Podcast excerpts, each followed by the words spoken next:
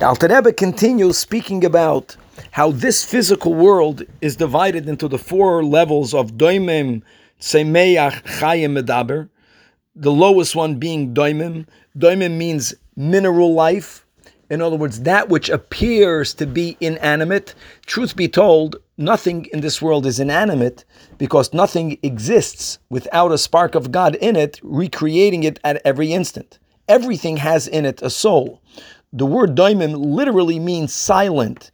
It's a part of this world whose godly spark is so concealed that it's completely silent.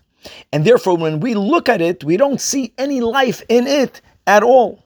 And then you have tzemeach, right? You have uh, vegetable life.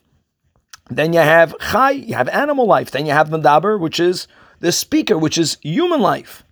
And really, the Alter Rebbe says these four levels correspond to the four letters of God Almighty's holy name, Yud Kei as we'll explain later. But the point here is, is that even though Doimim, Semeach, Chai, Medaber are all part of this world, still each one has a greater amount of life revealed through it.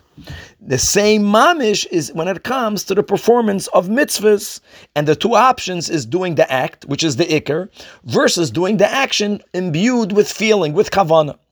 So going back to the body and soul, the action is the body. The mitzvah is here.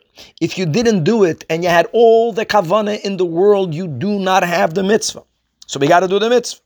But when you do the mitzvah, is the godliness in the mitzvah revealed? If a person does a mitzvah without any kavana, we know what that is. We know what that looks like. We know what that feels like. Godliness is there, but it's not experienced by anyone. It's not revealed at all.